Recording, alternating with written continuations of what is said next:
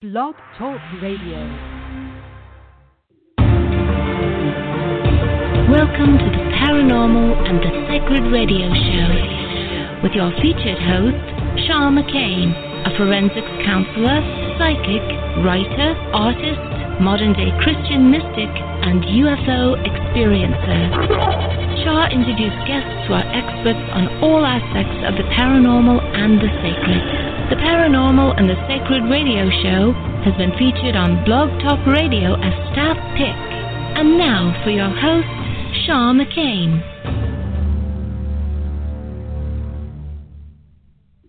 Hey, hi everybody. I'm your featured host, Shaw McCain on Blog Talk Radio, and I'd like to welcome listeners to the Paranormal and the Sacred Radio Show. My show was created to provide an open minded platform that welcomes the gifted and extraordinary thinkers from every walk of life and circumstance.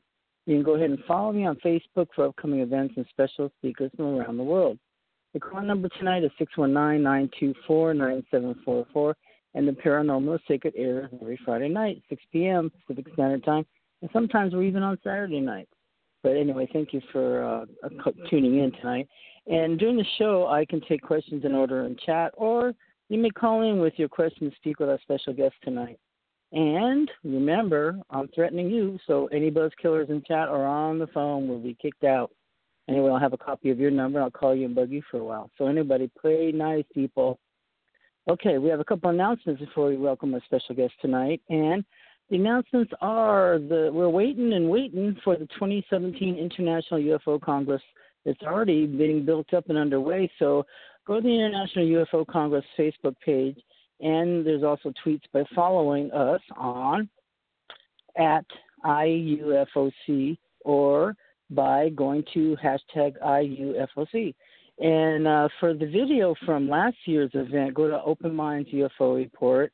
And uh, let's see, the planning is underway. It's, it's going to be February 15th through 19th, 2017. And be sure to book your room ahead of time and uh, so you can be right there where the conference is happening, and everybody gets out their guitars and they sing and actually have a good time out there. You can also find more information on Open Minds TV and also the UFO Congress email newsletter. So go ahead on Facebook and you can find them. And also, uh, there's a speaker series that uh, CERO International. It's uh, a support group for uh, the UFO experiencers, people that have had uh, uh, post traumatic stress syndrome for abductions and all kinds of stuff. Anyway, it's Yvonne Smith, who's an awesome uh, hypnotherapist and licensed. And uh, her direct line is 818 383 6903. And you can also email her, Yvonne for the number four, PTSD at gmail.com. You can go ahead to the website. Uh, they don't have the newest speakers up yet, but they have some awesome past past speakers. I think you can get tapes on that. Anyway, the, the website is www.cerointernational.com. And let me have an, have an, okay, June 22nd, they're having the support group out the Burbank location. I can't give you the address unless you know me, and then you can call me and ask me in person. I'll give you the address. Anyway, it's at the People's Choice location in Burbank. So uh, let's see. Remember that uh, I guess donations are welcome to the cause and to uh, they want experiences to have civil rights and they want to be represented in Congress, which they have been on what's just what the hey is going on in the UFO world, and uh, you know they want to know the truth. Are we being uh, visited by uh, aliens? Are they coming from here or whatever? But anyway, uh, instead of people being disbelieved, they want people to be believed and heard. Uh, if you need past life regression help, hypnotherapy, energy work, you can also go to kimchopman.com and she's out in Newport Beach in a beautiful location. Her phone number directly is eight six six five four six eight seven six eight, and she does uh, readings and uh, crystal therapy. She also does past life regressions, and she in her new life as a psychic, and she used to be an engineer, so she's quite a interesting person. So it's kimchopman.com. Also, my friend Marilyn Salas at gmail.com, where you can get get uh, her Love's Blessing uh, essential oils and uh, she's a wonderful lady if you need healing work and everything else. So it's www.lovesblessing.com. So that brings us tonight to uh, we have as a special guest uh, an awesome uh, animal communicator, and and medium psychic, and her name is Karen Anderson. And Karen Anderson is an animal communicator, psychic, and medium from Eastern Washington. Karen's ability to talk to the animal surfaced when she was very young, and I want to hear that story. Anyway, later in her life, she found that these psychic skills enabled her to read the energy of suspects and criminals she dealt with when she was a deputy sheriff in Colorado. Now, Karen uses her intuitive abilities to read the energy of all animals living or deceased, providing private consultations to clients all over the world. Known for providing extremely detailed messages, Karen is also a medium and connects with departed human souls as well. Her book, Hear All Creatures, documents her journey into the hearts and minds of animals. Her second book, I was taking a look at these books tonight, and as a con- contrib- she was a compute. I'm sorry. Her second book, as a contributing author of The Amazing Paranormal Encounters Volume Two, depicts true stories from the afterlife. And uh, Karen works exclusively from her home near the Spokane, Washington area, which sounds like a beautiful area. She lives on a small farm with animals she loves. So uh, at this point, I'm going to get Karen on, and I'd like to welcome you, Karen. You're live with the Paranormal Sacred. Hi, Karen. Hey there. How you doing? I'm doing really well. Uh, it got a little bit hot here for our first day. Well, that's a good thing. I'm happy about that. I'm from Southern California, so I like that warmer weather. Oh, that's right. So you're uh, up in Washington, and uh, can you tell us a, a little bit about yourself, like where you were raised, and uh, you know what your family was like? Absolutely. I grew up in um, in the Southern California area of a little town called San Dimas, and it's right at the base of the San Bernardino Mountains, and um, that's where I had my very first um, um, experience with connecting with animals. Um, I had a bunch of different animals, of course, when I was a little kid, and I could always understand them and know what they were thinking and feeling, um, even to the point where it would raise a few eyebrows with my parents, and they didn't always know what to do with that or how I knew the things that I knew, and um, and I just thought everybody could.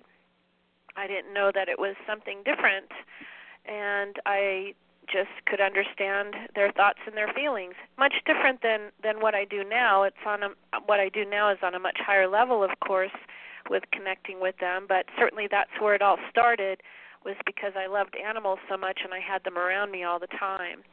And um and that just continued to grow and um you know animals of all kinds. I had uh horses and cats and dogs and um pet lizards, I mean you name it, I had it. Karen, um, I'm you know there's something uh, I've been thinking about. Something is that um, I do believe uh, all, animals have souls. I think if they're alive, they have a soul. You know, and that's the way I, go about it. Uh, so, would I was thinking, do animals think about God or the spiritual life? Well, that's a that's a really interesting question. Um, I haven't had them actually ask me about that. They just seem to be very well grounded and they have a, a really good understanding of life and even the dying process and they're also very um accepting of of death much more so than humans are. Um and they seem to just be um aware that it's just part of the process. It's just another stage in their life. They don't they don't fear death the way humans do um, they they certainly don't want to um, succumb to it. You know, the the will of the strongest to survive there kicks in, um, but I don't know that they actually have uh, questioned or asked about a god or a higher um, power, if you will, in in that respect. They just seem to just be very happy with who they are and what they're doing in their life and um, and they just seem to be very much uh, at ease with all of that. But that's a that's a really interesting question. I know because you know your books are uh, you know really insightful, and when I was reading them, and that's what I I started thinking about their spiritual lives, and it's a, like a concept I've never thought of before. I do know um, a couple birds have come to me because they didn't want to die alone. You know, I have a, I have that same thing, Karen and right. they at when the the moment of their death they did cry out to God like in a little little cry. You know. Yeah, yeah. You know, it's um, of course uh, I believe all animals have a soul that continues on, just like the human soul continues on after physical life has ended. Um, and so I'm very much aware of of that process for them, the dying process for them, being something that they are.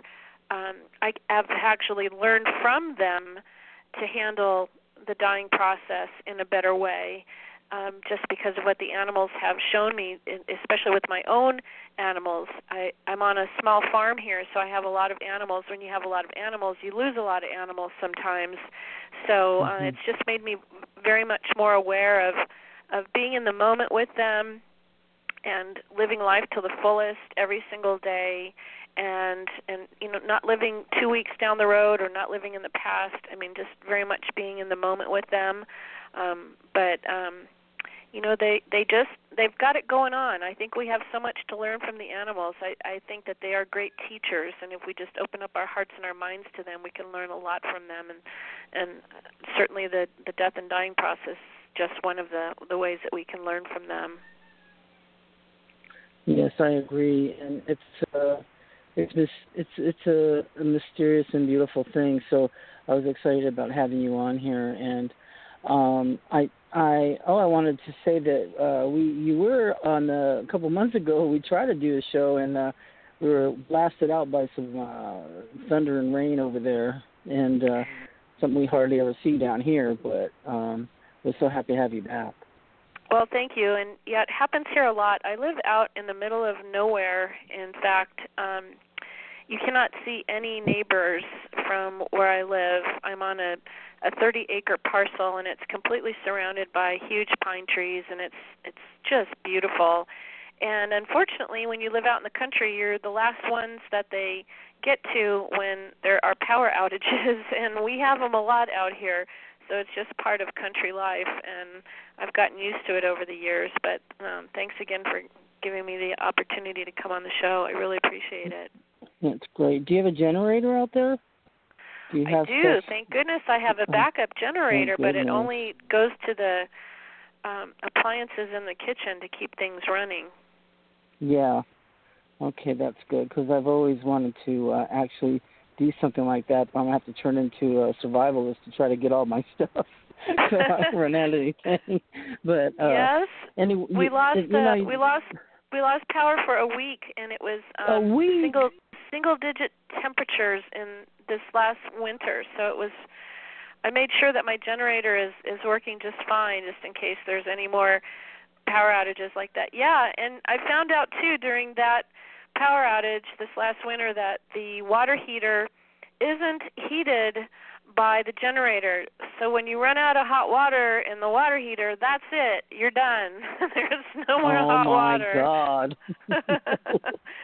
Found out you got the to think hard about way. There's something you can do with that because if you are stuck for a week, you're gonna have to. That, that water can get cold. I mean. Oh, tell me about it. Yep.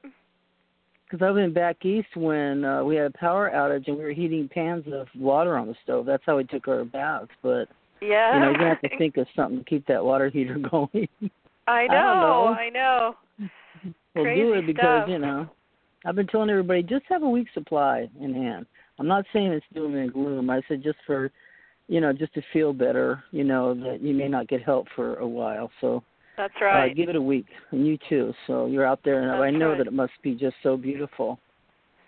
It really is. I'm I'm really fortunate to live here and you know, like I said, I grew up in Southern California in suburbia where every house was right next to the next house and you know, you had sidewalks and everyone parked on the street and you know, it was we played um baseball in in the cul-de-sac and you know, it was that typical neighborhood growing up scenario and I always wanted to live on a farm and so I said one day when I grow up I'm going to have a farm and so I finally got my farm. So I'm way out here in the boonies. It's just me and the wild turkeys out here. Wow. it's uh it sounds beautiful to me though because Oregon the same thing. Some up along the coast. The people that haven't been up that far. I know people haven't been as far as San Francisco. They are down here.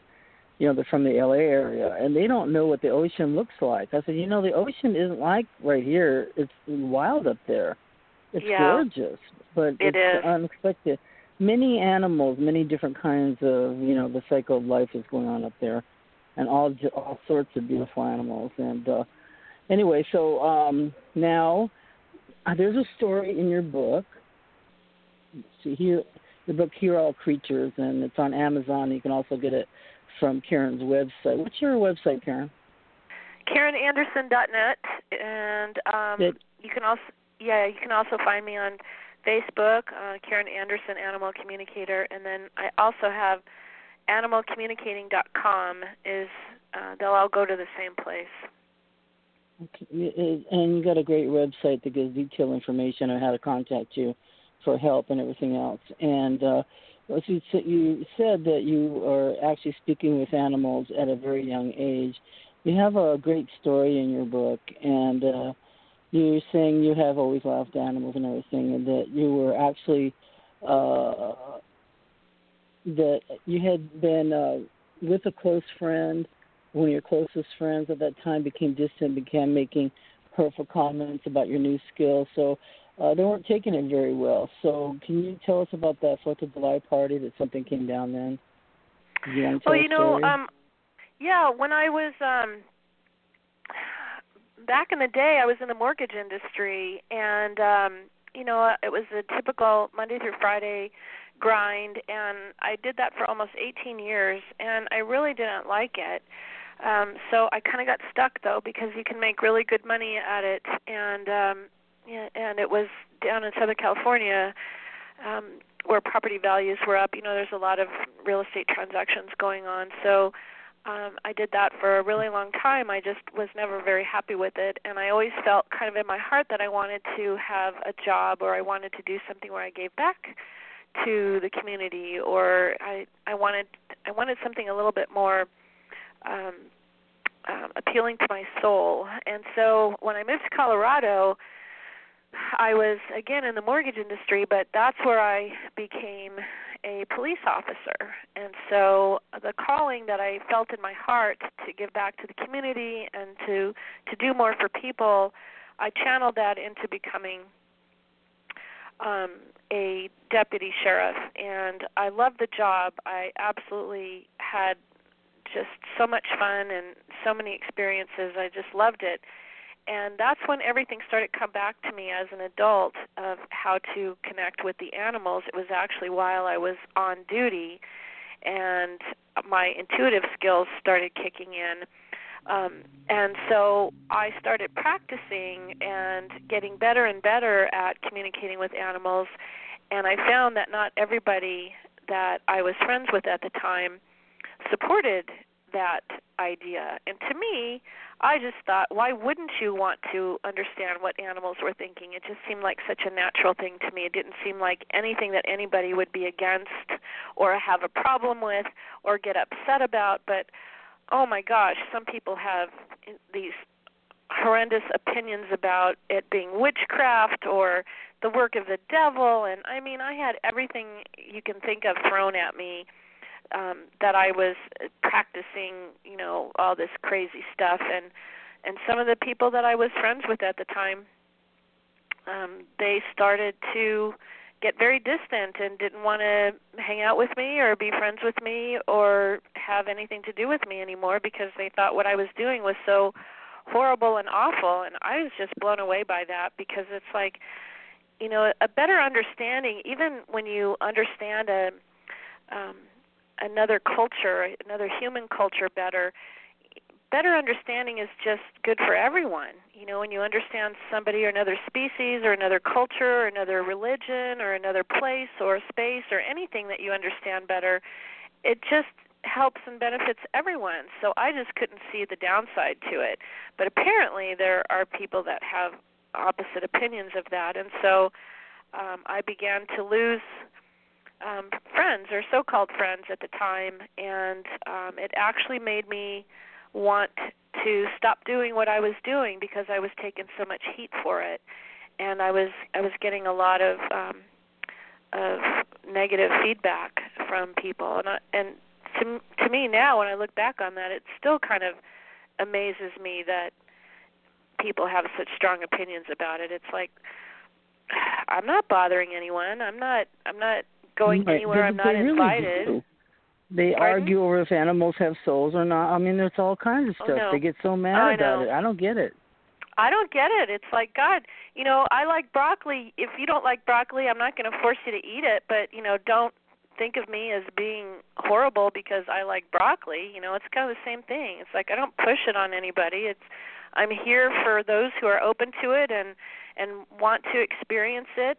And for those who don't, you know, fine. Go about your business. But boy, they have these harsh opinions and they want to attack me. It's amazing how people want to attack me and I've learned that it's their fear because people what they don't understand they fear. And so they have to make me look bad or they have to attack me and, and attack me personally um in the worst ways. And I guess it makes them feel better. So it doesn't bother me now but at the time when I was learning or relearning or awakening the skills that I already had, it really bothered me and got me to the point where I wanted to stop doing it altogether. Which, of course, I write about in the book too. That I Yeah. I had kind of stopped doing it. Yeah, I read that. And then uh, there was a uh, unusual experience about uh, white dove. I wanted to tell you. You tell us about that story. That the neighbors had rescued a little dove, and uh, something happened. Yeah, it was uh, quite unexpected. Um, again, I was at, back in the mortgage business. Go figure. Mhm. There I was back in the mortgage business again, and I got invited to a Fourth of July party here in Spokane area. So I had left law enforcement and um, moved out to Eastern Washington, and so I went to this Fourth of July barbecue, and we were all sitting there, and it was so hot out. I mean, it was just a typical Fourth of July, and we were just all sitting around the back patio. And um, the gal who the, was having the party said that her next door neighbor had a little bird that their cats caught, and they rescued it out of the cat's mouth. Like literally shook this little bird out of the cat's mouth and saved it. And they were um, re- bringing it back to life and feeding it and watering it and trying to get it healthy again. And they asked me if I wanted to um, go see this little bird that maybe I could talk to it and find out where it came from or if it had a home or you know all the details like that. So at the time I kind of wasn't even doing this anymore. So I just kind of said, well, okay, I'll go have a look at this little birdie, but I was really hesitant. I just I just didn't want to stir it all up again. So you go to a you go to a um um a party or where there's a lot of people around and you know, you just there's some people who just don't understand what I do and it's not fun to be around somebody who's going to be negative and so I just didn't want it to turn into something negative. So I went ahead and went next door to go check out this little bird. And the craziest thing happened. I was standing in this kitchen and there's all this commotion all around. There's kids running around, they're having water balloon fights outside. I mean, there's all the screaming and yelling of all the 4th of July activities and stuff and we're all standing in this kitchen and the the gal next door walks in with this little white dove sitting on the end of her finger. It was just perfectly calm in all of this madness and chaos of everything that was going on. It just sat there so perfect and still and calm and relaxed and I thought, "Wow, that's not a wild bird. That's got to be some somebody's pet." Because it was just so calm. And um and she asked if I wanted to to hold it and I said, "Sure." So I put my finger out and as soon as this little bird, it was a little dove, a little white dove, as soon as it it stepped onto my finger, everything in the room changed. Everything stopped. Everything that had been happening, all the noise just dissipated, and all I could focus on was that little bird. And and this th- th- that's when the this crazy thing happened where he only had messages for me and he had been waiting for me and it just blew me away. I i was just taken back. I couldn't believe it. I was expecting it to say you know oh well i have a family and i flew away and i'd like to get back to my family and none of that happened. It just was the craziest moment and everything stood still and everything got real quiet and all I heard was this little dove talking to me. And it he actually knew who I was. He said you're the human who talks to animals and he says I've been waiting for you. And I was like, "What in the world? How could mm-hmm. this little dove know who I am and be waiting for me? This is just so strange." But I was mesmerized and I was so pulled in by this calm little bird sitting on my finger and he proceeded to tell me exactly what had been going on in my life. He knew everything that had been happening to me. He saw that people had been um really rude and hurtful and and saying awful things to me and that I had pretty much stopped communicating with animals and he was there to tell me that I needed to follow my heart that this is what I was supposed to do with my life and I needed to get back on track and keep communicating with animals and he was there to encourage me to do that. So it just blew me away. I mean, I was just shocked standing there getting these messages in this kitchen. It just was totally shocking. And and that's when it all started to kind of snowball. It kind of snowballed from there. That's when everything changed. That was such a well, pivotal moment a, for it, me. It was. Um when I was reading it, I just almost started crying because um that um they're that they have their own intuition too. And we do know that animals communicate with each other, and that was one of the next questions I wanted to to ask you. Um, do interspecies communication go on between animals? They do. This is how they communicate with each other. You know, of course, they use body language and they use verbal sounds, of course, because we can see them doing that. But they also have mind to mind communication, which is what I use. Some people call it telepathy, some call it a psychic ability. Um, I call it reading energy. Um, it's an energetic message, and all animals communicate energetically. So they do this all the time. So they're really good at it, and they communicate with each other using that same energetic message, if you will.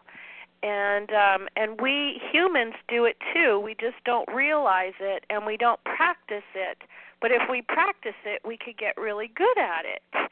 And I like to use the example of um, anyone who has um, kids as a parent, and I don't, I don't have human kids, but as a parent, you sometimes just know when your kid is either hurt or if there's something wrong, you get a sense or a knowing.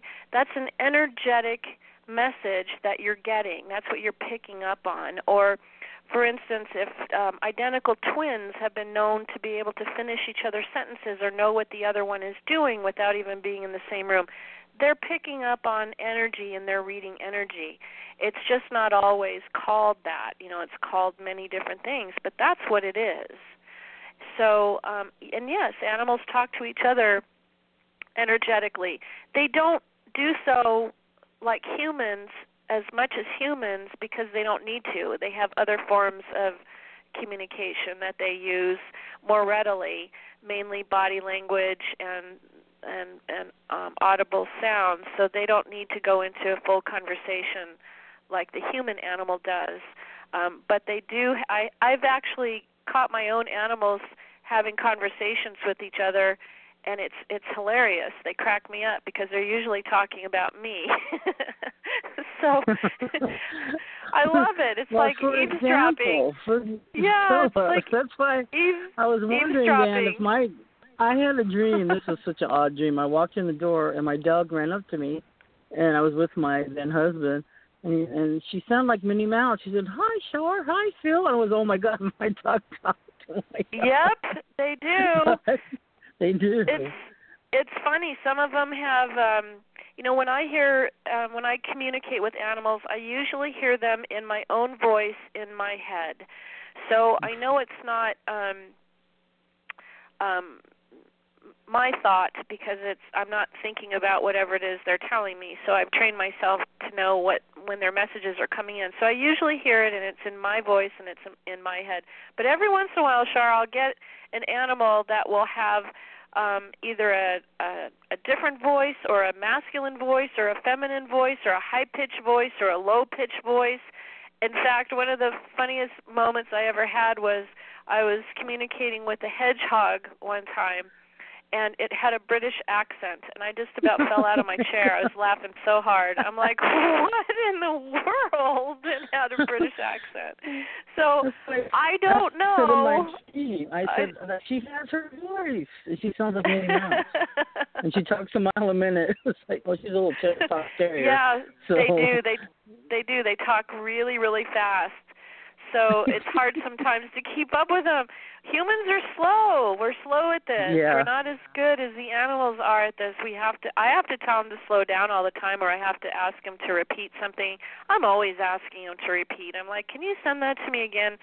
Because I'm trying to relay their message to their human. So as I'm a translator, so I'm the middleman. So I have to have ask the question, get the answer, and then I have to turn around and tell the human what they said and then sometimes they'll just keep going and keep talking and want to talk about all kinds of things and I have to tell them to send the message again. And sometimes they will and sometimes they won't. It's not like talking to a human. Once sometimes once they send you a message that's it. If you missed it it's gone. They're not going to repeat it again. It just depends on the animal. It just depends on the situation. It depends on what's going on. There's so many different variables and you just never know. And the other thing too, some animals are better at communicating that way than others. Some are really, really horrible at it, and and it's like pulling teeth for me that they are are that um, difficult to communicate with. They either just don't want to, or they don't. They're not motivated to. And I'll tell you who the biggest. Well, I'll, I'll put it out there and let you guess for a minute. If if you could choose a species of animal that is most difficult to communicate with. This is a common animal. What do you think it would be? Exactly. they just shine you on. They ignore you. They I, I've, do. I've, they will I've blow watched me them off. very closely, and they oh will just gosh. wait to shrug off. They just oh won't. God. Sometimes they just won't have anything to do with it. They'll just be like, la la la, not listening, la la la, talk to the paw, la la la. They're just tuning me out, and it's like, oh my gosh, cats drive me crazy that way. Dogs that usually are very forthcoming and most of the time, you know, I'm talking in generals right now. Most of the time, Mhm. they want to share and they're excited and they want to talk and they want to tell me all this stuff. And cats are like, yeah, whatevs. You know, That's fine. yeah, you know, they, they have totally a certain look.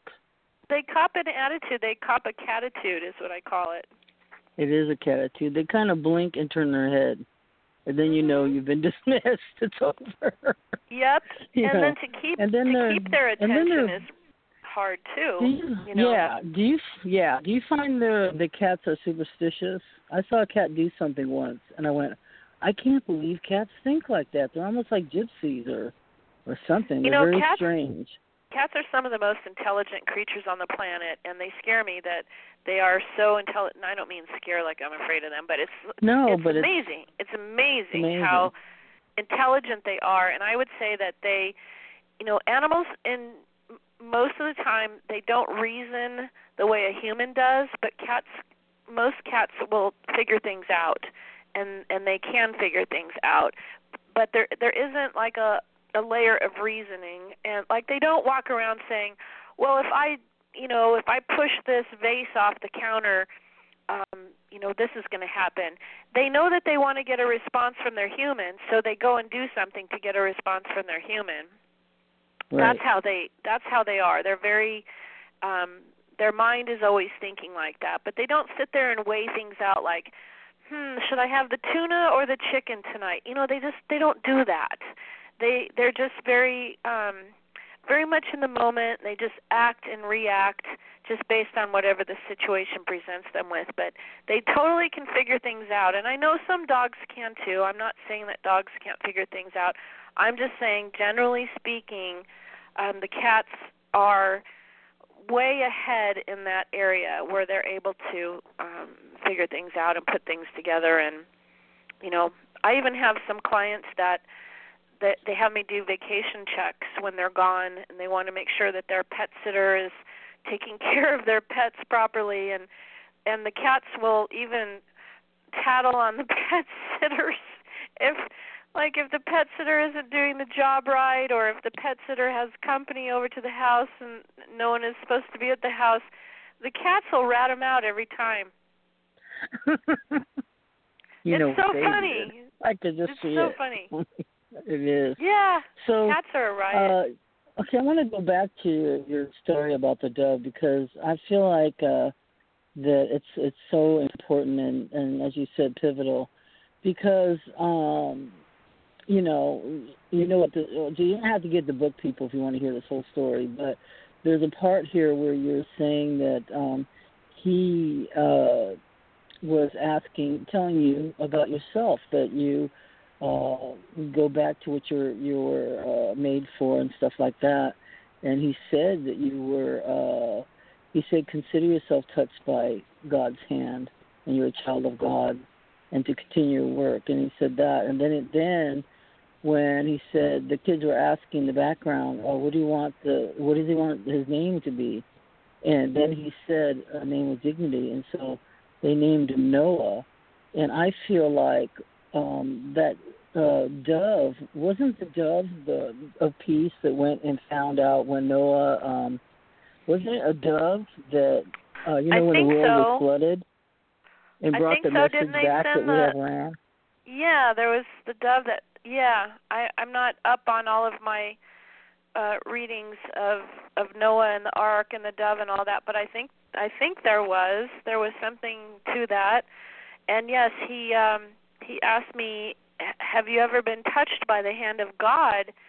And I was so taken away by that. I mean, who asks you that question? I mean, especially a little white dove sitting on your finger and I said I just didn't even know how to answer that. I was like, well, I don't think so because I think I would remember that if I was touched by the hand of God.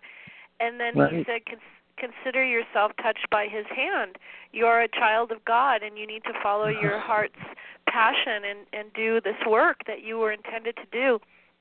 So he was truly, in my opinion, that little dove was a messenger of God. I yeah. believe he was like God's right hand dove and and messenger and He was, Yeah, 'cause had a- that's what the one in the in the Noah they called him Noah, which was very odd to me because when I read that I went, well, wasn't that for Noah? Wasn't that the message bringer, the dove? right And then I felt right like that's like something the higher power would do. and he they, always, these uh, people had he works. Go ahead. They had no idea what this bird was saying to me. I wasn't telling them any of that. All they heard was I was giving them little bits and pieces where he said he wanted to have his cage up higher off the floor. Um he wanted to be kept away from the cats. I was only telling them little things like that. They were not hearing the story that was going on between the dove and myself. So right. the fact that they came up with that name Noah is truly remarkable because they didn't hear all that stuff touched by the hand of God. Nobody knew that. I didn't even tell anybody about that until I I wrote the book. That was like a big secret. I didn't I didn't share that with anyone. It was very very private. I didn't intend for that story to get out. It just kind of got out. Well, it's a beautiful story, and I think Oh, it needs to be you. told. So, you know, so many people would just wish an animal away or chase them off, or you know what I mean, when maybe they have something to say to you. Right. Well, um, I, it, I'm telling you, it was such a pivotal moment in my life. Everything changed in my world on that day. I was never the same person again after that day. Um, I ended up quitting that job um, very shortly after that and uh, doing this work full time, and I've been doing it ever since. And you know, it has just grown and it has evolved and so many wonderful things have happened. I've met so many incredible people, and I have to say that animal lovers are the best people in the world. And so I get to Yes. work with um animal lovers, and if you think about it, they're the best. You know, they're the they're in my opinion those who love and care for animals, especially uh, those that need help, that need um, foster care, or those who take in rescues and and all of that. They're the best people in the world, and that's who my clients are. And it sounds just amazing. And um, I want to ask you a question because we were all very much. I'm just going to ask a couple uh, sad questions, but so we could just go on to the positive. But um, that when Cecil died, you know, that really hurt all of us. I mean, it hurt us through the core. And uh, many animal lovers were uh, very dejected after that. And did you have any kind of psychic uh, communication with Cecil or anything, or you hear something from the other animals about this incident? Oh my gosh, did I get a message from Cecil? Did you I got I got the most incredible message from Cecil the lion. In fact, um I posted it on my Facebook and within 72 hours it went viral, global viral and oh I had God. over a million hits on my Facebook page. And if you Google Karen Anderson and Cecil the Lion, you'll see that there's like hundreds and hundreds and hundreds of articles written about me. Most of them are really cruel and hurtful and personally attacking me, but I don't care. I got this incredible message from Cecil and he asked me to share his message and so I did. And it, he knew what he was doing because the message went global. Amazing. So yes, I I got So, quite quite a message from him. well, what was he saying? Did you, or do you want us to go to your uh, page? Well, I'll I have to read it to you because it's it's so Okay, um I don't please I do. don't want to mess it up. So let me let me pull it up here on my computer. Okay.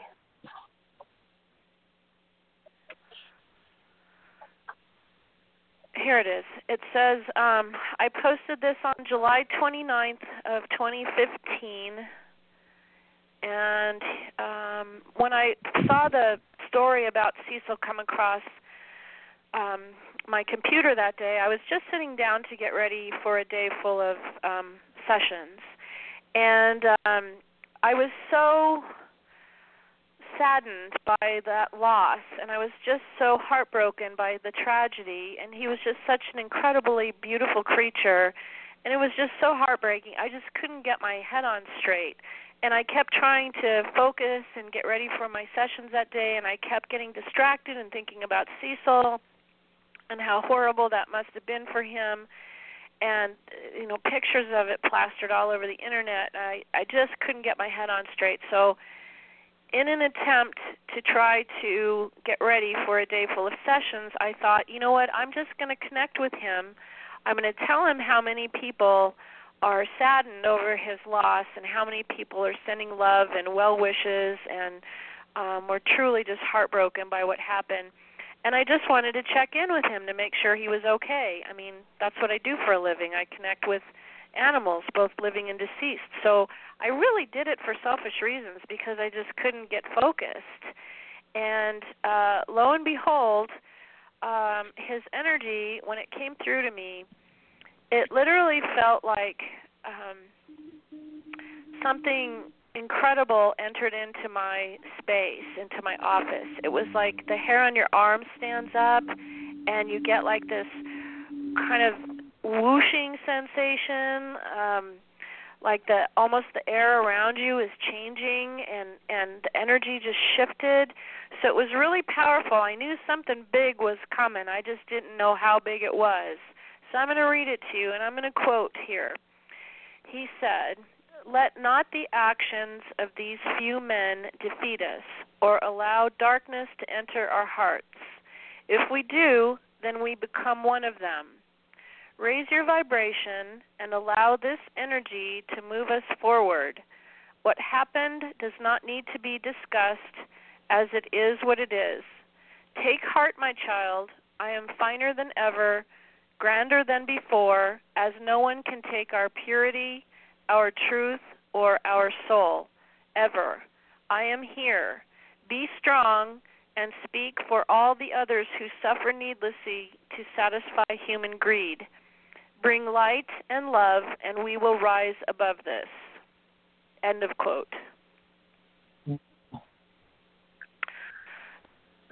So, know, because I had that answers a lot of questions too. I have about animals that are caught for sport or for food. You know, how do they feel about this whole thing when it's happening? You know, worldwide. It's, it's very upsetting to me sometimes. Well, it is truly. um you know, I don't know a single animal that ever wants to die. I mean, animals don't commit suicide. That's the human animal that does that. So, you know, just thinking of it that way, animals have a will to survive. So any animal that loses its life doesn't want to lose its life. It wants to live. And, you know, the survival instincts of mother nature are there and that's why they're these animals are on the planet because they have this survival instinct. So they all want to live. When they come to the end of a natural life, that's a different story. They don't want to continue in a body that's failing them. They don't they don't see the um the dignity in in that at all. In fact, they're they're very accepting of the death and dying process and see it as a normal step. But an animal that is taken before its natural death, it's there is trauma just as there would be with a human and it's usually an unresolved trauma because it's usually you know we can get into all the uh, issues with factory farming and animals exactly. taken for sport and you know you could go into all of that and and I I can't I can't get into it too much because it it'll make me sick to my stomach you know I don't want to think about it so I have to just tell you that I have never yet met an animal that was okay with a human killing it. Never. I have I have talked to animals all the time at the end of their natural life that are um, very accepting and grateful when their human helps them leave their physical body. That's a different story. But no, an animal who is hunted or killed or taken before the end of their natural life, they're they're never okay with that. That's just that just doesn't happen not the animals I've connected with. I can't speak for every animal on the planet. I can only tell you that that the animals that I have connected with, not a single one of them was okay with it. You know, there's always some kind of of trauma or sorrow involved or leaving family behind or whatever it is the in the moment of what happened, fear or being chased or whatever it was. It's that's you know that's just my experience and i can only talk from that but um cecil was obviously a very high vibrational energy and his message was so profound um he asked me to share it and i did. I just posted it on my facebook because i felt so much better after i got that message from him. I'm like oh my gosh you know i was just blown away by his his depth and his um intensity and his just such a beautiful message. And I thought if this helped me then surely it'll help the other people that follow me on my Facebook page. It'll help them deal with this senseless tragedy. And so I posted it and within 3 days it was all over the world. Crazy. Amazing. But it hurt everybody all over the world too so it meant a lot to everybody. It did, and you know, yeah. I I I'm really amazed that one lion can create that kind of response in people but there was just something about him and I don't know if it was because of um um the way he was lured off the game preserve that he was on. I don't know if it has if there's something to do with just him being king of the beast. I don't know if it has something to do with the the Disney movie and everyone loves the Disney movie. I don't know the reasons why, but people were really horrified and upset by that tragedy and just to have this message from Cecil helped so many people. I had people writing me from all over the world every continent on the United on the in the world, every continent I was getting messages from. Um, I I, I was blown away by the outpouring of love and how many people reached out to me and said, "You know, I don't even know if I believe in what you do, but I just have to tell you, thank you for posting that message about Cecil because I couldn't stop crying when I heard about it or I've just been so upset, but after reading that message I feel better, so thank you so much." I mean, it was just incredible how many people reached out to me. That's wonderful, and it just reminds us that nothing is done without a reason. It may have been right. bad, but it also carried the message. What it reminded me of, let me tell you, it reminded me of something very strange. Do you, do you ever read that book, Billy Budd? No. Okay, Billy Budd uh, was a sailor that was completely innocent all the time. So it was kind of getting him in trouble because uh, there was an evil ship captain and uh he accidentally made a mistake by telling the truth. Anyway in the end he was killed even though he was innocent. And the ship captain couldn't stand his innocence for some reason. You know what i'm saying? And it reminded me of the animals they're majestic and their beauty and that for some evil reason in a person would want to take somebody like that down. It reminded me of that. Right right. It's a very small book but it's very intense. But it reminds me of the the condition of man you know, and yeah. uh the Garden of Eden and all that. We don't have that because of our actions and uh this tells us that uh the animals are in it with us, you know, and that uh I don't know, I'm just glad you told that story. It meant a lot, you know. And also yeah, about well, I have to be honest. I did it, you know, for very personal reasons because I couldn't get my head on straight that day, and so I just thought I'm just going to reach out to Cecil, make sure he's okay, and then boom, I get this incredible message, and um, you know, and then recently with the Harambe, the the silverback gorilla. Um, yes, I wanted to ask you that. Go ahead. Yeah, and um, I posted about Harambe as well. Um, I did not um, unfortunately receive good messages from Harambe. He was in a total state of uh, turmoil shock. when I yeah, yeah to- total shock. You can imagine, you know, he was uh he was killed um by the zoo personnel and um I, I can only say that it took many many times with me connecting with him and communicating with him to explain to him what happened. He had no idea what had happened. He had no idea he wasn't doing anything wrong in his mind. He was only protecting his territory, um, trying to figure out the threat level. Um, he had no clue what had happened, and, and it was really not very pleasant when I first connected with him. He was in such a state of confusion and and upset. So I spent a lot of time with him just trying to explain to him what happened. You know, when you when you're trying to explain from a human perspective, you know, the animals don't always understand our human concepts. So in Harambe's situation, he didn't understand that he had done something so bad that he should be killed. He didn't understand that. So that was really hard for me to try to describe to him and I did the best I could, but it mm-hmm. was not it was not a very pleasant communication the first few times because of all the turmoil that he was in. So he's in a much better um, frame of mind now, and um, I've just asked whoever um, you know wants to to send him loving thoughts, and you know that's another thing. You, you can you can send a loving thought to any anyone, any animal, any being on this planet, and they will receive it on the other side.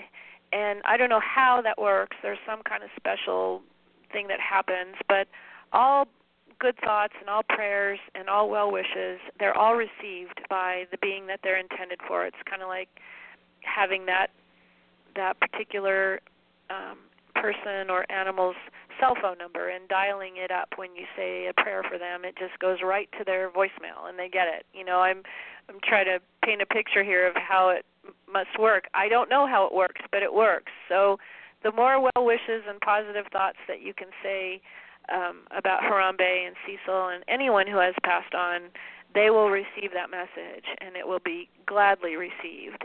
So I've just been sending him lots of love all the time and asking people to do the same and um you know just tried to explain the unfortunate circumstances of what happened. He was mainly upset because all the people were screaming up on the main yeah, level. Yeah, I could tell that's what he was reacting because he's trying to figure it out.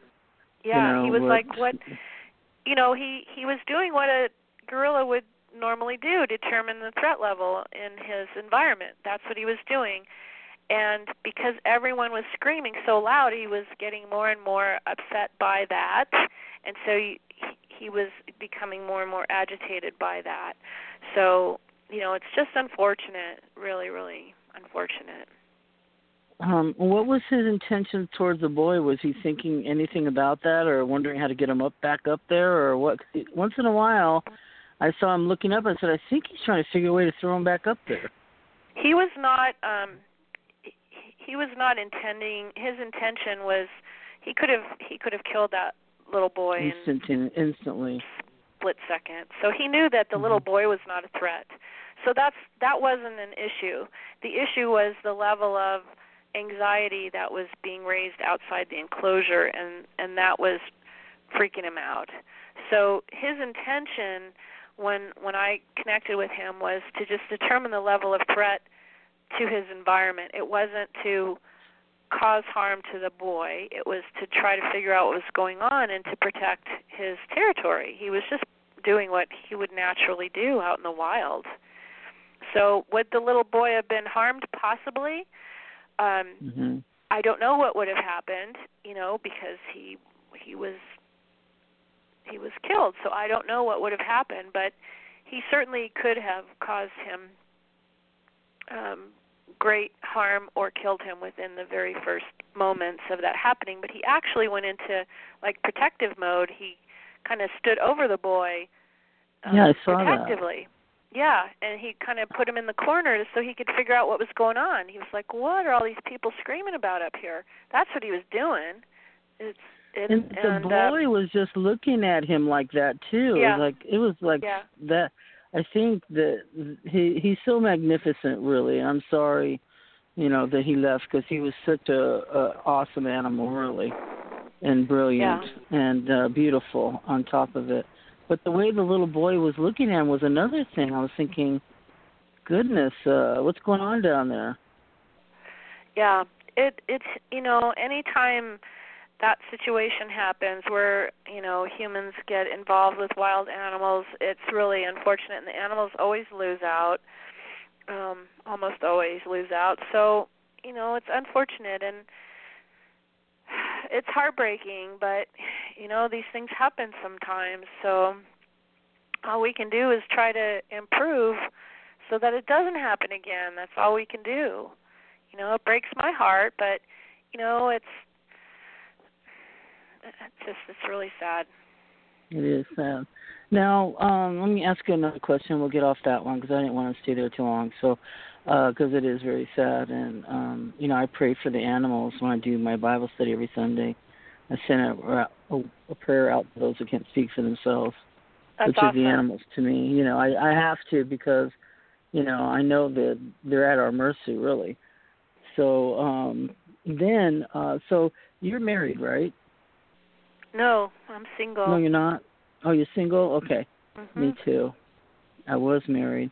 But how does your family feel about it? I only asked because I was wondering if your your husband, if you had a husband, did, what did he think, or what did your family think?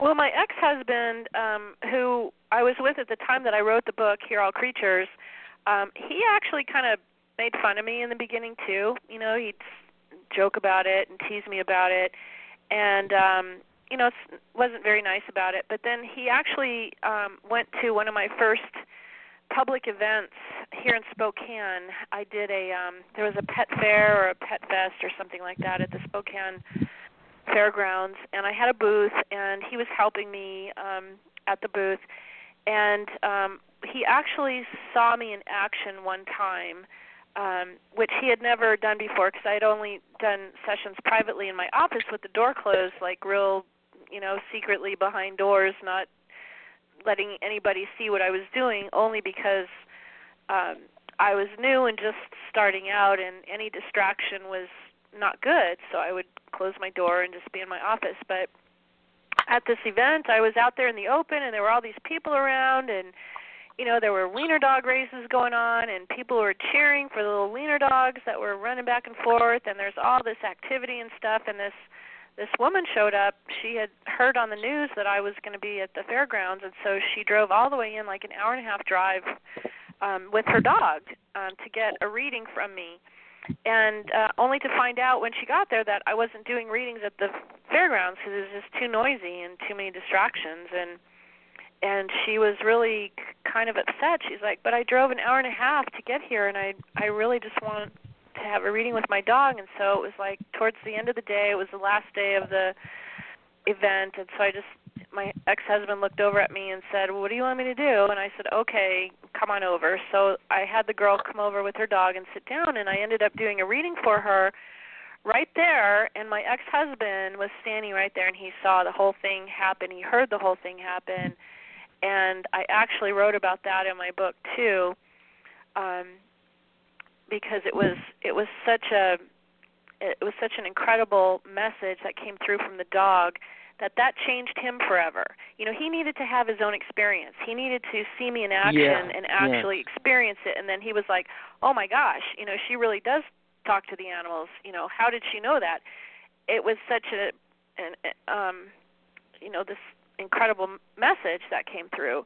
So once that happened, he never made fun of me again and he was a, a very big uh supporter of my work and um continued to go to all the events with me. That's when I started doing the psychic events, and I would do like 15 shows a year. I travel all over the U.S. and I do all the different psychic shows and do readings right at the shows. And so he attended every single one of them with me after that and helped me out. So it really changed him, but he needed to have his own experience, and that's that's how it is for most people. You have to experience it yourself so that you can actually see what it's all about and what's what it's like because otherwise it does sound hokey.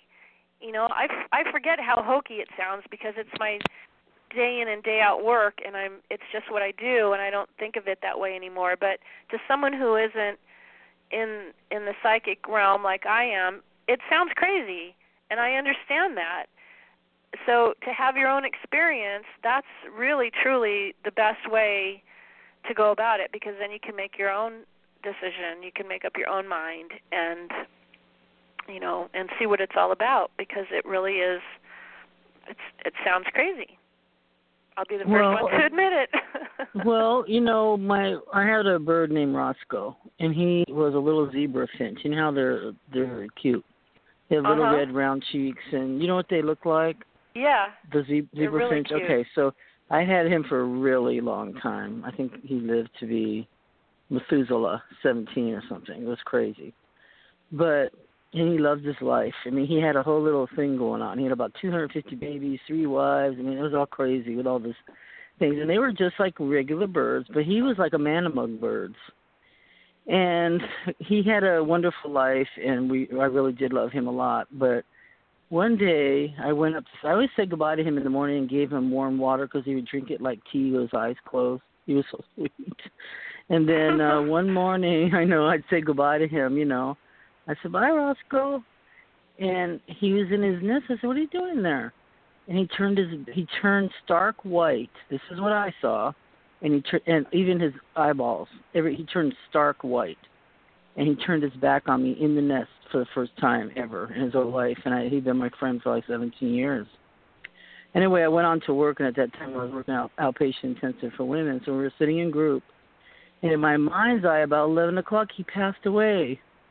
But he, I, in my mind's eye, I saw him flying like a fast as hard as he could up to heaven because he thought he was flying to heaven.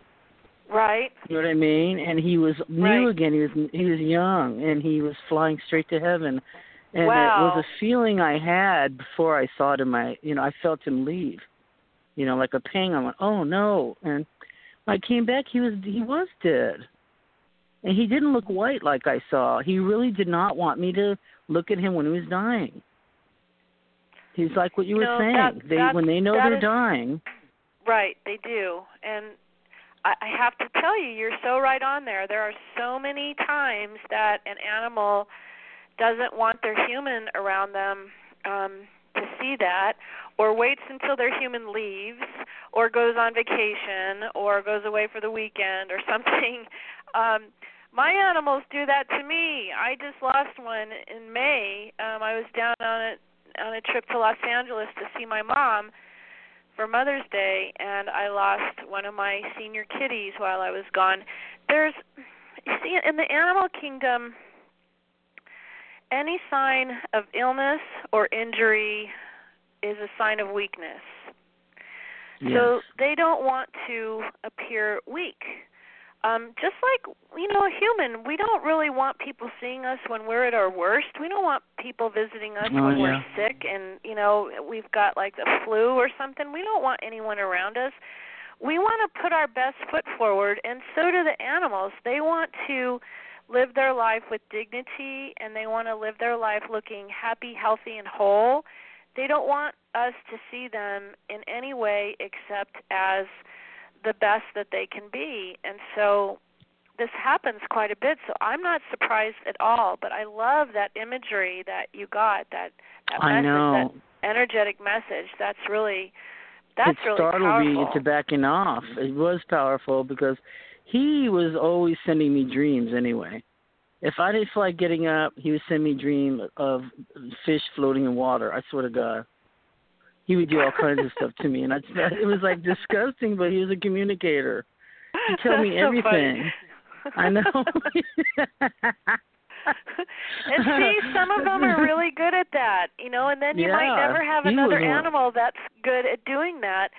Um and and others are just kind of kind of okay at it. Um so, you know, it's uh every animal is different, just like every human being communicates at a different level. Some are excellent communicators, some humans excellent communicators. You take any random sampling of a 100 people and you ask them to get up in on a stage and talk in front of a group, you're going to have some people that are great at it, you're going to have some people that are horrible at it, you're going to have some right in the middle. That's how it is when you communicate with animals.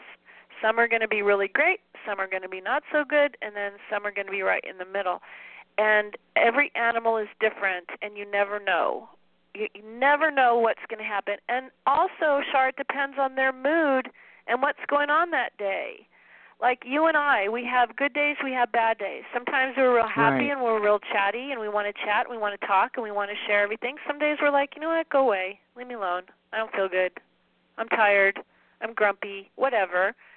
And sometimes we just aren't up to it. Animals are the same way. Sometimes they're just not up to it. So you just never know what you're going to get.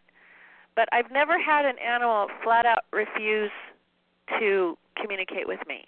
I've had plenty of humans flat out refuse to communicate with me. What does that tell you about the human race and how much more uh, we can learn from the animals? You know, animals usually will send some kind of message to me even if it's you know i'm grumpy or i'm tired or i'm this or i'm that they'll send me that message where a human will just be rude and hateful and you know animals aren't that way Well, when you have a consultation, how how is it set up? Um, did you want us to you want to tell us uh, how you go through it, or uh, when somebody connects with you and they want you to have a consultation with them, um, uh, do you go to them or they go to you?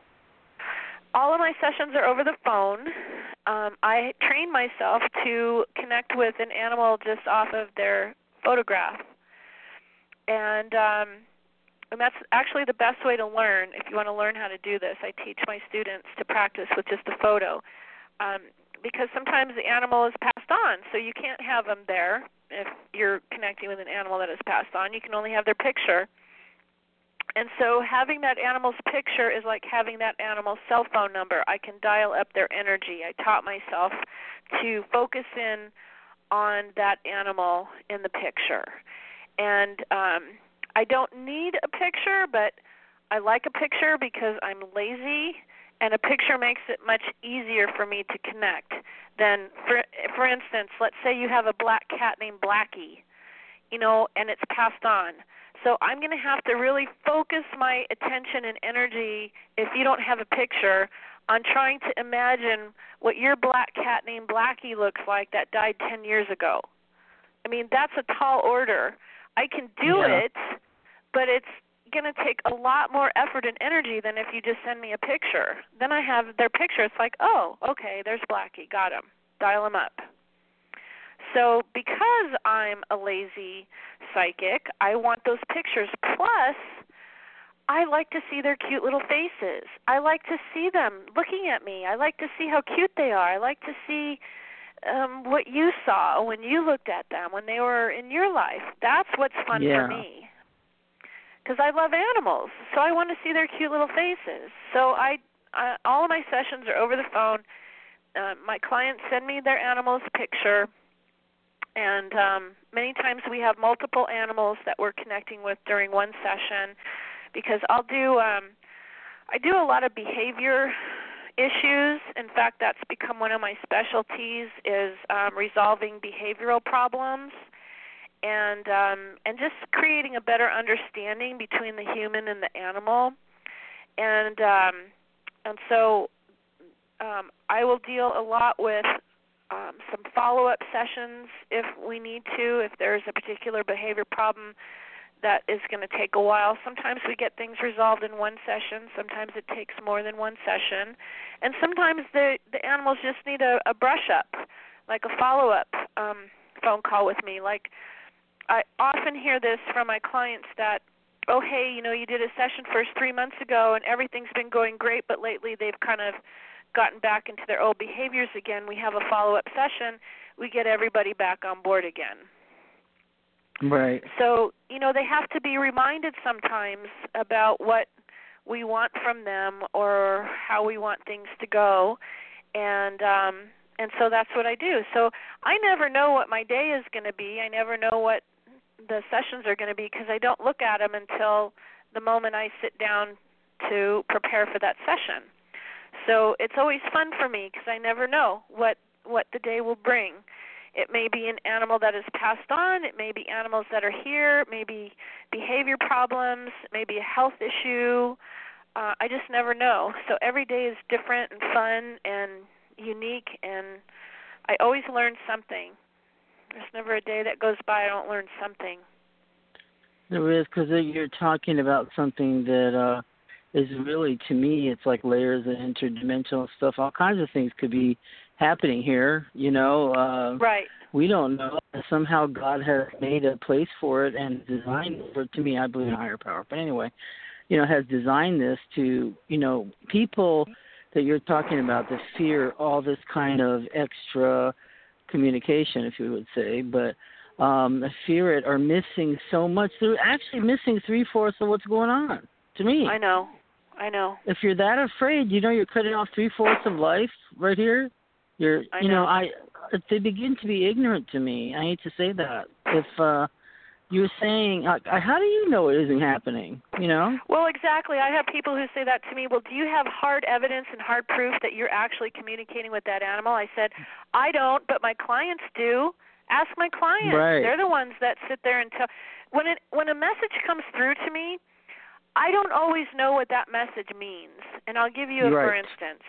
It, the message isn't necessarily meant for me. Sometimes it is, but it isn't always meant for me. So I write about um in my book one of my favorite stories is that message about the the gal that drove all the way to see me at the at the Spokane fairgrounds and um she had a pit bull and I think the pit bull's name was Sarah. I I'm trying to remember. It was so long ago, but anyway, she had this real pretty pit bull and had her with her. And the first thing that the dog told me is that she was worried about her human because their human was having night trauma. hmm. And I said to the dog, night trauma, what is night trauma? And it wouldn't tell me. It just said night trauma. So I turned to the human and I said, Are you having some kind of trouble at night or is there something going on at night? She says, Well, I'm having trouble sleeping. Well, that's what the dog meant. The dog meant trouble sleeping because the the human said every time that she had trouble sleeping, she'd get up and the dog would get up with her, and you know they'd pace around the house or you know do whatever she did because she couldn't go back to sleep. Well, the dog didn't say trouble sleeping, so I love that they will pick words and put them together yeah, to that, get a message through to me. Precisely, precisely yeah. something. Yeah. So um so she said that she was having night trauma and I said, "Okay." And I said and then the dog said to me, um tell her to stop doubting that there's something really really big that she's been doubting and tell her to stop doubting. And and so I'm relaying this message to the human and I'm saying there's something really big that you've been doubting and I even stood up out of my chair and I I drew it in the air, something really big in the air with my arms. I stood up on my tippy toes and I put my arms up in the air and I said there's something really really big that you've been doubting and I'm making this big arm gesture because that's what the dog was describing to me was something really really big. I didn't know what was so big, but I'm delivering this message because that's my job and this woman looked at me and she started to cry. She got like tears in her eyes and she just starts crying. She's like, "Karen, how did you know that? How did you know that?" I said, "How did I know what? I don't know. What did I say? I didn't know what I said. What's this really big thing you've been doubting?" And she looked at me with these big, huge crocodile tears in her eyes and she's like, "I have been doubting the existence of God." and it's been so upsetting to me. I have been losing sleep and I can't sleep at night. And I haven't been able to do anything and my friends have been trying to send me to their pastors or their ministers or they've been trying to send me to this read this book or read that book and she says, "I just I've been doubting the existence of God. How did you know that?" And I said, "I didn't. I didn't know that." I knew it was something big. But i didn't know how well, big it was. Wow. Um, I mean, you know, that's it's, big. It's a, you know, but this is there's a, a thread that's going in, in and out of here is that golden thread of the spirituality, and uh, it's inter, it's I can see how this because I believe that it's you're supposed to be like this. You know what I right. mean? That this yes. is it that a lot of us have problem. Like one of my psychic friends has told me that I'm in the closet, and I went, "What do you mean?" She says, "You know what I mean." And what it means is I hide. I hide. You know what I mean? With uh, I've been given many gifts, and I'm hiding with them. Yeah. You know? So well, it's, uh, we have been persecuted. Um, I know Yeah. I have. I believe have. I believe in past lives. I believe in reincarnation. I believe that I was persecuted for this very same work that I did in a past life, several past lives, and so we carry that with us into this lifetime. And you know, being it. persecuted um isn't a good memory to have. So, you know, we walk very lightly with our gifts and you know, we we are, you know, I was anyway. I was very careful about who I told about what I did for a living and even to this day, you know, I'm I'm anymore I just tell people I'm a pet psychic and medium when they ask me what I do for a living. And I just love to watch their expression because, you know, their faces kind of contort and they start to, you know, morph and they look at me and they tilt their head, they cock their head and look at me and they're like is she messing with me? You know, is she for real? Is she just pulling my leg? You know, yeah, I love watching the the reactions to people, but I just tell people now, but there was a day, Shar, where I wouldn't even tell people what I did for a living, and I'm ashamed to say that out loud right now, but it's the honest truth. Mm-hmm. I didn't want anybody to know because of the ridicule and the persecution and the hate and the hurtful comments. All of those things used to really bother me. They don't bother me anymore. I'm Oh, past good. that. I'm way I'm beyond that. I'm not quite past it yet. I'm a little bit traumatized still, but you know, people scared me when I was little. That's why I think it happened so young with Yeah. people's negative reaction. I think that it'll take me a while to shake. Now that I'm entering a part of my life where it's just going to be me doing stuff, you know, I Right. think uh, pretty soon that I will step out. You know. And it's not Well, fun to be it's not fun to be ridiculed about anything. I don't know about you Mhm. but you know we say oh kids can be so mean you know like bullies at school you know ridiculing someone. All of us have at some time have had somebody tease us about something and it's not fun.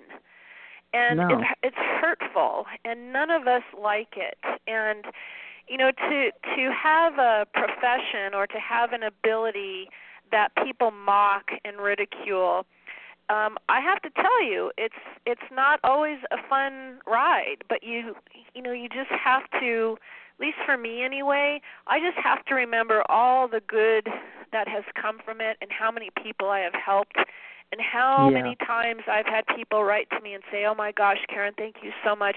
That was the best session I've ever had, and I, ever since that session, I am so much more at peace with myself and with God or with whatever it is they were dealing with." And it's like, you know what? That's to me, that's worth anybody saying anything negative to me in the future. They can throw whatever hatefulness at me they want, and it's just going to go out the door. I'm, I don't even care. That's great. Really great to hear. And um, let's say when you're actually communicating with the animals, and what's their most common concerns, or what are they worried about? Um, they don't really worry too much. the animals okay. are pretty much animals. I love this. They're just in the moment. Their favorite topic is themselves. Their second favorite topic is themselves and their third favorite topic is themselves. So they're always about themselves. They're very self centered, but not in a human egotistical way. Um, they really are chatty about what they're doing in their life and what's going on around them, the things they like. They talk about a lot. Um, they don't spend a lot of time talking about what they don't like, which is also a human trait. Humans talk all the time about what they don't like. Animals, not so much. Animals are very, very hmm. positive. They're very upbeat. They're very much about, um, they see the good in things. It's the human animal that sees the negative in everything and focuses on the negative there's not too many animals that focus on the negative, with the exception of animals that are in an abusive or hurtful situation. That's a different story. Um, hmm. But if we're just talking about, you know, the average um, dog or cat or horse or something that is in a good home and is being loved and cared for, they talk about what's interesting too is they'll talk about their human and what's going on in their human's life. You know, just like that story I told you at the Spokane Fairgrounds where the dog was talking how his human was having night trauma. They do like to talk about their humans. And um they find us kind of um um odd creatures uh because we as humans spend so much time worrying about things and not being present. Um, they don't understand that. They don't understand why we, uh, on our minds, we have things from two weeks ago or a month ago, or we stress out about things that haven't happened yet. They don't get that. That's not something that they can comprehend. They just think that's kind of a waste of time, and that's what it has taught me. Is that worrying about stuff, whether past or future, is a waste of time just be in the moment, you know. Be here right it really now. is. Yeah, mm-hmm. live your life. Um be present. We so many of us are not present. You know, we don't even listen. We are tuned into our iPads and iPhones and smartphones and computers, but we're not present. We're not listening. And you know, animals, of course, are very present, and they're always listening. They're always paying attention and it's all about the moment right here right now it's really hard to tell an animal about something that's coming up if it's not imminent because they don't think ahead into the future like we do like I, i'll have some clients say well we're moving in six months can you tell my animals and i said no i said let's wait till you guys are getting ready to actually move and then i'll tell your animals because six months to an animal is like a hard concept for them to understand. Six months, you know, Just or like a, gonna, yeah, they don't know. They know. Uh, they. I feel like my dog does know a day. They do. Know, she'll expect they me do. at sundown. They know she the, does know a the, day. Yep, the 24 hours. They know the light of day and the dark of night. When I go away for the weekend, I tell my animals I'll be gone for three dark nights and I'll be back on the fourth light day. They understand that. They do understand some animals that a full moon is a full month.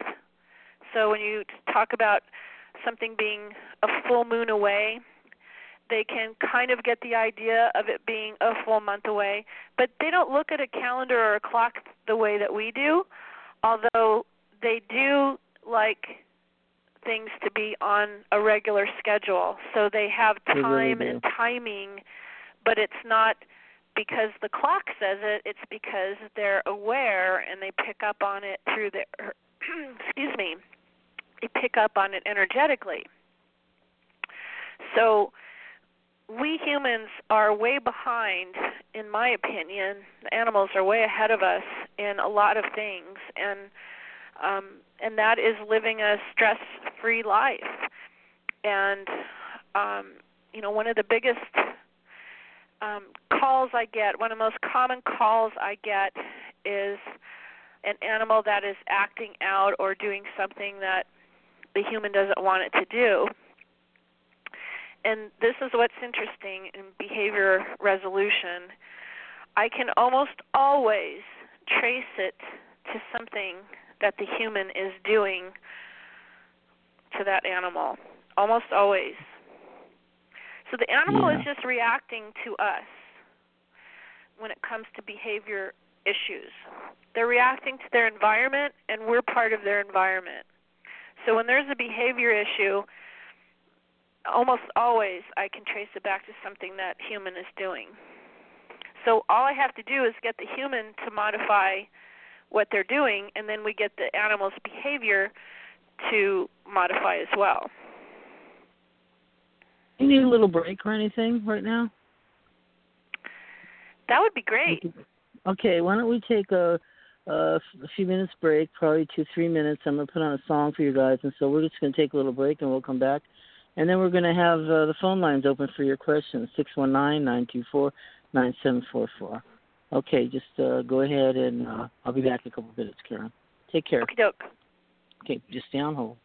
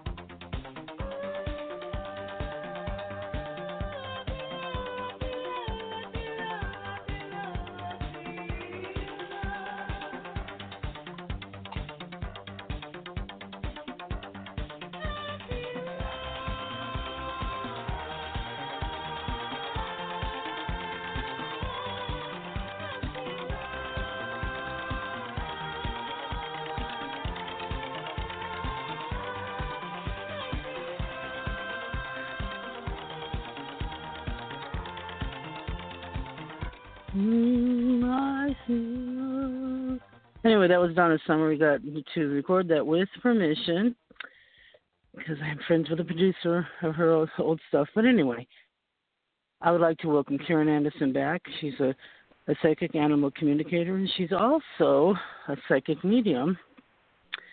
And Karen, are you back? Yes, I am. Hello. Hello. Hello. Okay, so if you uh, people that are in queue and have any questions, could you please uh, press number one because there's people on the line calling in, but if they're just listening, it won't have a question mark. So if you want to talk, press one. I hope it's working. But anyway, I see you on here, area code 216, but I'm not for sure you want to come on. So anyway, so uh, let's see what else. Okay, so you know, um, I know that you believe in the afterlife, which I believe too. Um, do you believe, you know, how the story goes that animals come back, or they come back at somebody else, or that there's ghost animals? What do you, what have you found out about that? Well, um, again, I, I have to just share my experiences here, and it's all from actual sessions and then personal experiences. So, um, in my experience, I have found that animals do come back. Um, they do reincarnate. Most of the time, they come back as how we remembered them. So if they were a, a dog, they come back as a dog. If they were a cat, they come back as a cat. Um, but I have had um, personal experiences and sessions where the animal has changed to a different type of animal. And that was one of the stories in my book as I wrote about um, um, there was a, a little stray cat that I was um, when I was really young, like eight years old. There was a stray cat across the street, and I was trying to call it over to me and and communicate with it um when I was little and this cat came across the street and then right in front of me it got hit by a car and it was horrible mm. and yeah. anyway many many years later I found out that and I'm not going to give it away but I found out who that cat actually was in its next lifetime, and it was a real huge surprise. It was like, whoa, I didn't wow. see that one coming. So, and that's in the book too. Um, Hear All Creatures. So, um, but most of the time, um, and my clients, um, the sessions I have with them, we have found that their animals will usually come back as the same type of animal that they were before. Um, I've got a great story I'm writing about for my next book where um, there was a a pit bull named Captain that uh, told us in a session exactly where to find him. He gave us clues as to who would be involved in in finding him again and um, all kinds of really incredible details. And he wrote, he told us about that there would be something about the letter C, as in captain, uh, would have something to do with his return and how his human would find him again. And um, it actually turns out that the the human went to go followed all these clues and went to go find this new reincarnated captain and the puppy that he got actually had the letter C on its head. Like that wow. was that was in in part of its on its skin and it was a white dog so you could see the capital letter C on the top of its head and we have pictures of it and it is the coolest thing. So that's going to be in the next book, but oh my gosh, crazy stuff like that. So I've seen all kinds of things happen. Um, some animals aren't ready to come back right away. Um, it's all it, it's just so unique and different. You just never know. Um, some want to return right away, and some don't. Um, it's such a wonderful experience to be on the other side or in heaven or whatever you want to call um, the afterlife. It's just truly beautiful and I can see why no one wants to leave there and who wants to come back to this earth when this earth is such a difficult place to live in sometimes. So mm-hmm. when they get over there, sometimes they don't want to return, or sometimes their purpose is to stay over there and to help other souls or other beings on the other side. I mean, there's all kinds of different scenarios. I've found that there is no rule book when it comes to the afterlife and reincarnation. I think it's whatever each individual soul can benefit from, and if there's um, um, something that a soul can learn in being either coming back as the same type of species that it was, or changing species, or even staying over there. I think it just depends on each individual soul. I don't think that all dogs have to return as dogs, all cats have to return as cats. I don't believe that. I think it's whatever that individual soul can benefit from. That's my personal belief. So I, I hope I answered that. Yes, and uh, have you ever seen or noticed a spirit animal? Oh, you know, um, all the time, every day in my yeah. office. um, but I don't see them as uh, as paranormal, uh, like you would see a ghost. I don't see them that way. Um, now, when I've gone on ghost investigations in other locations, um, yes, I have experienced ghost animals. But in my work, when I work with animals who have passed away, um, I don't see them as ghosts. They don't appear to me ghostly. They appear to me very much the way that they were when they were here. So that's what I see in my mind's eye. I see how they were and what they look like, or I'll see their eyes, or I'll get an image or an imprint of of their personality. So um, they don't look ghostly to me. Um, only when I go and and investigate paranormal places do I experience ghost animals. So, and that's that's kind of interesting because hmm.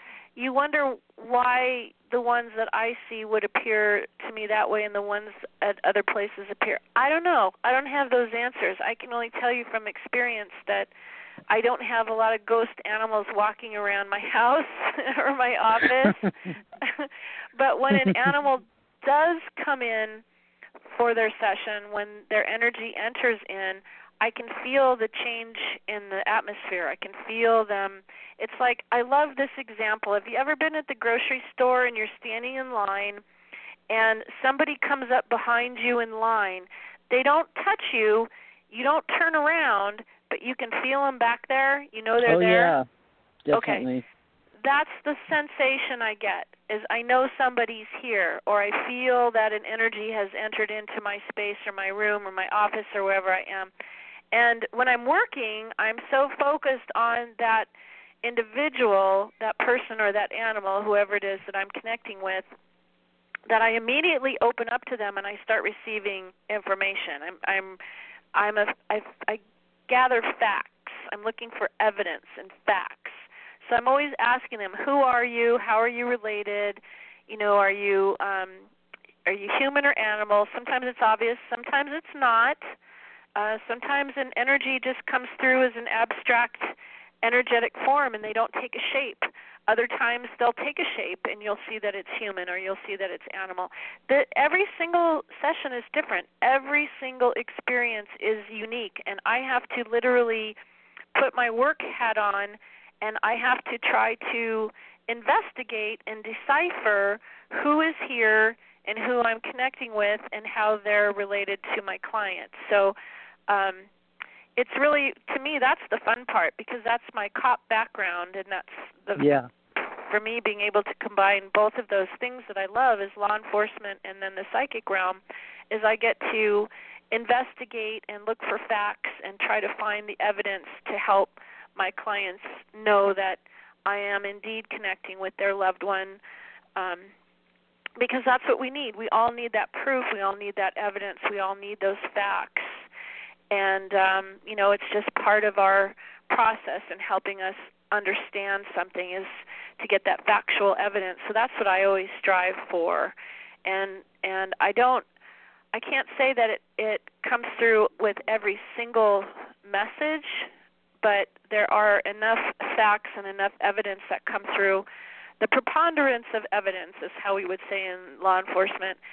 Um, the majority of the evidence will lean in a certain direction because there's some messages, Char, that none of us understand, or I screw it up. You know, I'm human. I make mistakes. Yes. I can get things Yeah. wrong, and um, there's also if there's more than one um, energy, person or animal energy, they talk over each other. They get excited about being there and sharing. You know, just think about they're so excited to deliver a message they sometimes can't wait to deliver that message. They have to wait for me to get ready to receive the message and they're like, Come on, Karen, Mhm. hurry up, come on, Karen, hurry up. Yeah. And then when I'm finally ready to receive the message, boom, you know, they start sending me messages and sometimes they talk over each other. Or sometimes something gets lost in the atmosphere or gets lost in translation or sometimes they blip in and out. It's like being on a cell phone. If you've ever been on a cell phone and you lose service in a spot, it's like you only hear like e ah e ah ah ah ah. ah. Yeah. You only hear little bits and pieces of the conversation Mhm. that happens too and you know it's it's just part of it we just have to keep going and keep trying to understand what the message is or what they're trying to send sometimes it's like playing charades when i connect with the human energies they some of them it's so weird some of them are really good at at sending a, a verbal i call it verbal but it's it's not where you don't hear it with your ears you hear it with your with your mind. Um, some are really good at that, and some are much better at playing like charades. Like they'll they'll they'll do hand gestures, and they'll you know they'll hold up. Um, they'll show me different things with their hands, or they'll tell me that there's two. They'll hold up two fingers, that there's two of them there, and they'll show me a baby, like they'll swaddle a baby and rock a baby in their arms. So I'll get images that way from the humans. The animals don't generally do that. They generally just send me um, messages that I hear in my mind. So, um, but the humans are sometimes it's like playing charades. Yeah, I can understand that. I think that people also have a lot of stuff to hide, so you have to get through, you know, Yeah. sift through it. Okay, so I don't want to say it out loud, but I, I, something ha- something made me anyway. So we do have a couple of callers on the line, so I'm gonna take first come first serve. So, uh, area code two one six. You're going live with the Paranormal and Sacred, and we have Karen Anderson with us tonight. Do you have a question? Yes, how y'all doing this evening? What's your name? Desmond. Desmond. from Hi, uh, Desmond. Ohio. All right, how's it going? So, good. yeah, Well, do you have a question for our person tonight? yes. I want to know. Um, now, can an animal create its own karma? So I know we can, but can I, does the animal just have experiences and that's that? Like if they was to, uh, like if a dog was to vicious, viciously maul somebody, do, do they have to? Do they create that karma, or does that just fall on the owner, or how does that work? In your opinion? That's a good um, question, from what, and I, that's a great question, and thank you for that question. And I will say that from my experience, I have found that there is in all the universe there is a um, a karmic um, connection. So I don't think it's at the level of that as a human being because um, animals don't have that kind of agenda. Like animals don't set out to hurt other animals. You know, they they're they're usually a product of their environment. So a vicious animal is probably vicious because of a human or something that happened because of a human. So I do believe there is karma, but it's not the same as human karma because you know humans go around doing horrible things to other humans and other animals and so it's a little bit different but yes i do believe it acts out and it plays out but in a much more subtle manner in a much more toned down manner i don't think that there's a a judgment or anything like that that happens with an animal because from what I've learned, animals are as close to God or the source or your the highest power or creator, whatever you want to call them. They're as close as you can get. So animals are very sacred on the other side. And so um they're revered and they're honored and they're loved and they're adored.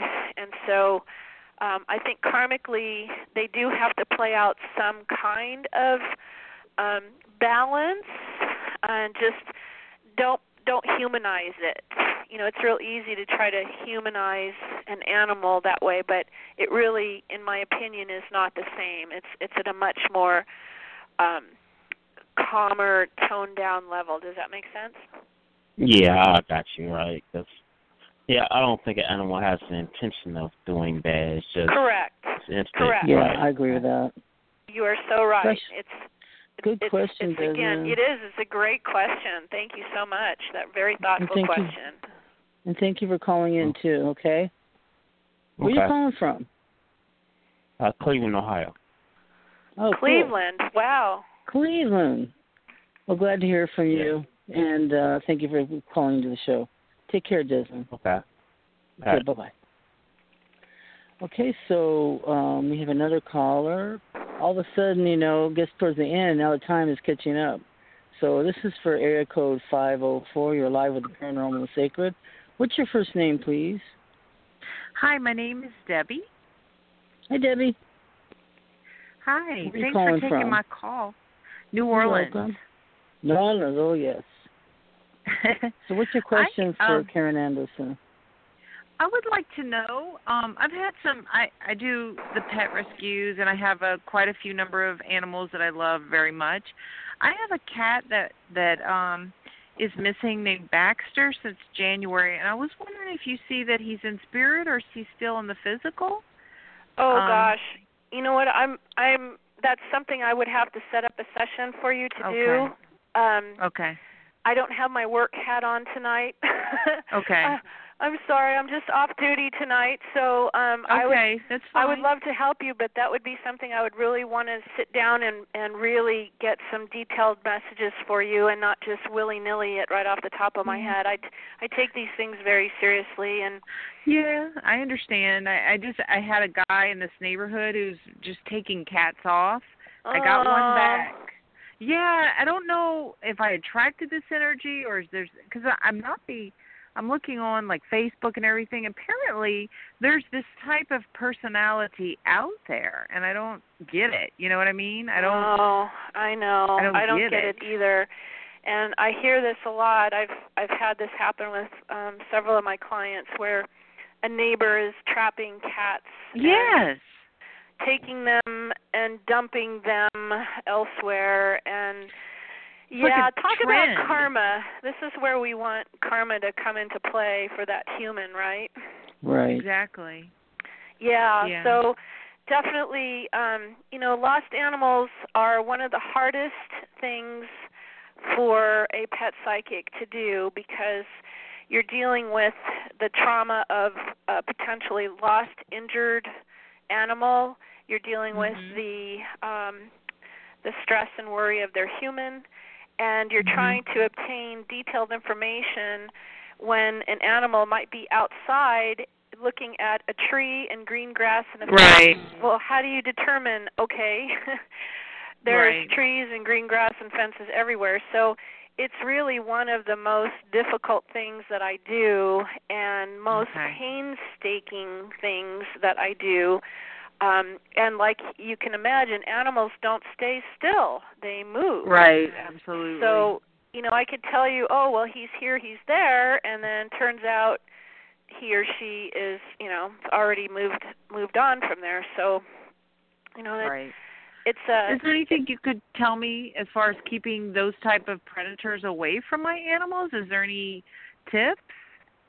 um you mean the human predator? Yeah, that's what I mean. Oh gosh. Um you know, it just I I'm I'm just at a loss right there. It's I don't understand it. I really don't. Me I neither. I get I it. think I think maybe just from my cop background, you know, you can't resolve a problem until you talk to somebody about it and and everything is communication. You have to talk through work through things. So, you know, if you your cats are bothering your neighbors, you know, maybe get with your neighbors and say, "Hey, if my cat is ever in your yard, you know, call me. Here's my number or this that or whatever it is." You know, Okay. we we have to get back to communicating with each other to try to resolve things. Okay, I appreciate Debbie? it. Thank you so much. Yeah, Debbie, yeah, you're welcome. She uh she you can go to her website and she if you do you have a picture of your cat? Yeah, of course. No. Oh good. She's your baby. So um just contact her and she can work over the phone too. So um her her website's karenanderson.net, right? That's correct. Yes. Thank you And I- so much. You're welcome, and thanks for calling. And I Um, hope your baby thank comes Deb. back. I Thank too I you. started saying a prayer. that. Hope, hope hope it comes back. Oh, appreciate that. Thank you. All right. You're Thanks, welcome. Deb. Bye bye. Bye. So, um, gosh, we have like ten minutes to go, and uh, you know, I, I this has been a fascinating topic and a wonderful night because I feel like we're exploring these territories where a lot of people uh, are ignoring or they have an inkling of something, but I also uh, commend your courage for just telling the truth. You know. Uh, that um because we need we're we're given all these gifts so that we can use them and you can't use them while you're hiding them like me exactly. And and you know, here's the thing. Anybody who has an animal, anyone who's loved an animal, they're already communicating with them. Um you're already getting messages from your animal. You may think that you're just reading their body language or, you know, the dog wants to go out or the cat needs its treat or whatever it is. But you're already doing what I'm doing. You just don't realize it. And Yes. we we we tend to brush it off as to coincidence or if something pops into your head about your animal all of a sudden you think oh my gosh you know why did that just pop into my head? You know that's how i receive my messages. And animals are sending us messages all the time. We're the ones that are tuning them out because we're too busy doing whatever it is we're doing. So all we have to do is pay attention and uh, it's so easy to learn how to do this. I I teach classes and I and I give workshops and lectures on it. And generally, I can teach someone within 15 minutes, 30 minutes, I can teach someone how to receive send and receive messages. It's so easy. There's no magic to it. There's no special skill you have to have.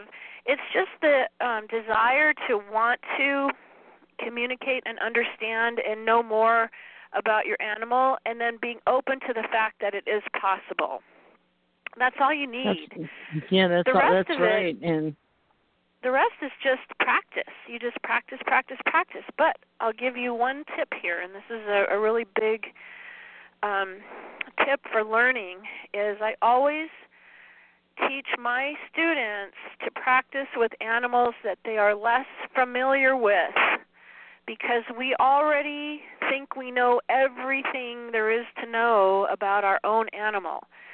So the only way to be um, uh, sure that you're yeah right is to practice with an animal that you don't know so that when you get a message from that animal that you have no idea about you go back to that human who belongs to that animal and say well this is what i got and then that that human can validate that information for you that's how you learn and then once you build up your skills and build up your confidence then you can start practicing with your own animals. It's just really hard because we already have all preconceived ideas in our mind about our own animals. We already think we know everything there is to know about them. When they might So- have a little secret life going on that you don't know nothing about That's so true. and I've I've learned over the years that the best way to to teach people is to practice with an animal that you just don't know. And um Mhm. I was teaching a class up in um Seaside, Oregon just this last April, and there were about I don't know 35 people in the class, and I was blown away, Shar, blown away by what some of the first time messages people were getting in this class. It was amazing. For, instance, one of them um, got an image of a radio controlled car, like one of those little dune buggy things that a uh, little radio controlled car.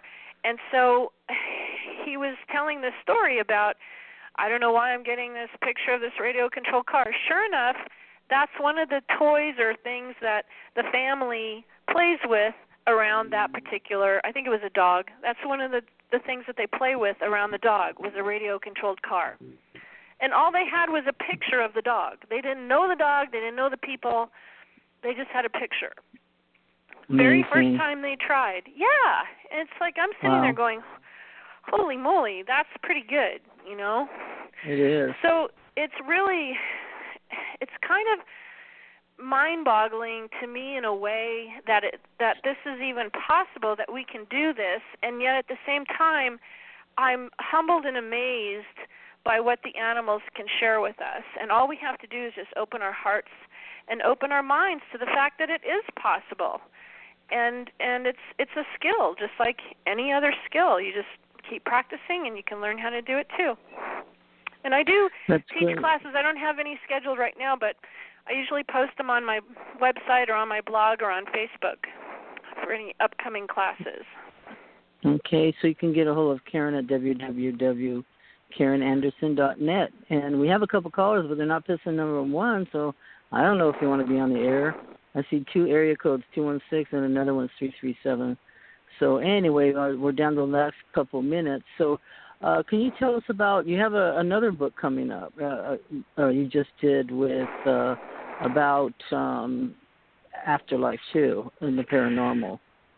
Right. Um, I'm a contributing author um, in this partic- in this book. It's called Amazing Paranormal Encounters Volume Two, and it's a compilation of um, different authors' ghost stories and personal paranormal experiences.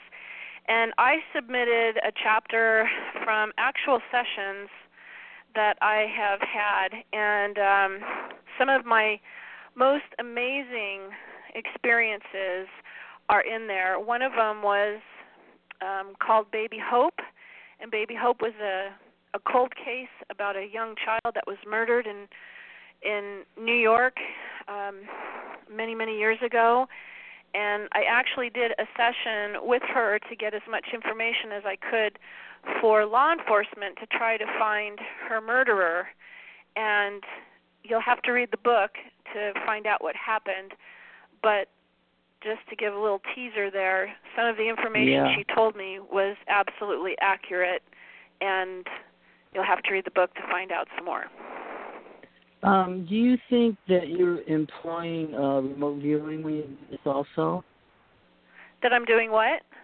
Remote viewing? Oh yeah, definitely. Yeah. Absolutely. I think there's all kinds. There's clairaudience, clairvoyance, claircognizance, clair you know, all the clairs are in there. You're using all of your psychic abilities, remote viewing. Um, you know, I don't I don't necessarily understand how it all works. I just know that I um I'm able to obtain information that other people validate. I just gather the information. My clients are the ones who validate it. So yes. I'm just the fact finder. I'm just the evidence getter. I'm just the investigator. I'm just the translator. It's my clients that validate the information. Sometimes I don't even have a clue what it all means, but it means something to the client, and that's all that matters. Yeah, that's it. It's been wonderful having you on, and I encourage everybody to go to Karen Anderson's website and also to get her books. I found them on Amazon. And uh, do you have uh, any announcements uh, coming up, or? The next event I'll be at is uh, in October. I'm doing uh, the um, Ghost Conference in Port Gamble, Washington. I'll be doing a lecture and teaching a class, and it's the weekend of Halloween or whatever the few days before Halloween. So it's a long ways off, but that's the next event I'll be off. And again, I'll post all that on my website and on my Facebook page. And thanks so much for having me. Really, really Thank you so appreciate it. You've been great, and it's been fun. You're very so thank you. welcome. It's been fun, and I learned a lot. And uh, God bless, and take care, and keep up the good work, Karen. God bless pleasure. you too. Thank you. Uh, thank you. Okay, bye bye. Bye. So, so people, uh, the call that call last minute, you know, you didn't put your your uh you didn't press one, so I didn't see the question, so I didn't uh, pick you up because people call and listen to the program on their phones, and I don't want to disturb them because usually they're washing dishes or something and they hear my voice live. Uh, do you want to talk? And that's embarrassing. Anyway, so if you want to call in, please press one. But now we're at the end of the show, and I was really, really, really feel blessed that Karen Anderson has been on here with us. And the paranormal and the sacred is a place where the unheard may be heard, and we discuss every manner of subject. And uh, I just want to say everybody, thank you, thank you, those in chat, thank you that were on the phone lines, and the people that called in with their their amazing questions. So you guys have a good night, and I wish you all the best. God bless.